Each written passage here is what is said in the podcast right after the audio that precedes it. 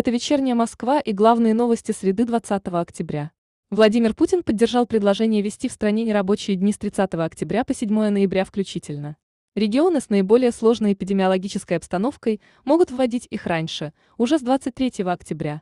Президент России потребовал поддержать бизнес, а также обратился к россиянам, назвав отказ от вакцинации странным, и призвал граждан активно прививаться.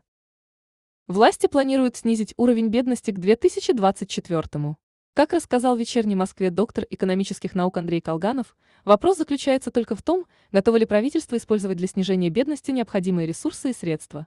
По его словам, в первую очередь необходимо поднять уровень основных доходов населения, а для этого нужно ускорить экономический рост, например, созданием стимулов для инвестиций как со стороны частного бизнеса, так и со стороны государства. В столице прошло заседание московского формата по Афганистану. Участие в консультациях приняли представители 10 стран, а также делегация талибов, организации, признанной террористической Верховным судом, запрещенной в России. По словам Сергея Лаврова, в ходе переговоров сторонам удалось обсудить соблюдение прав афганцев. Министр иностранных дел также призвал делегацию выполнять свои обещания и не использовать Афганистан против третьих стран. В Москве выпал первый снег. В МЧС посоветовали автомобилистам снизить скорость движения по магистралям, увеличить дистанцию с другими машинами, не совершать опасных маневров и не оставлять транспортные средства вблизи деревьев и шатких конструкций. Пешеходам рекомендовали обходить рекламные щиты и другие ненадежные сооружения и не стоять под деревьями.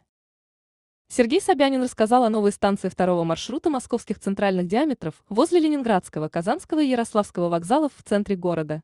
Пользователи портала «Активный гражданин» выбрали название для нового остановочного пункта. После открытия в 2023 году станцию назовут площадью 3 вокзалов.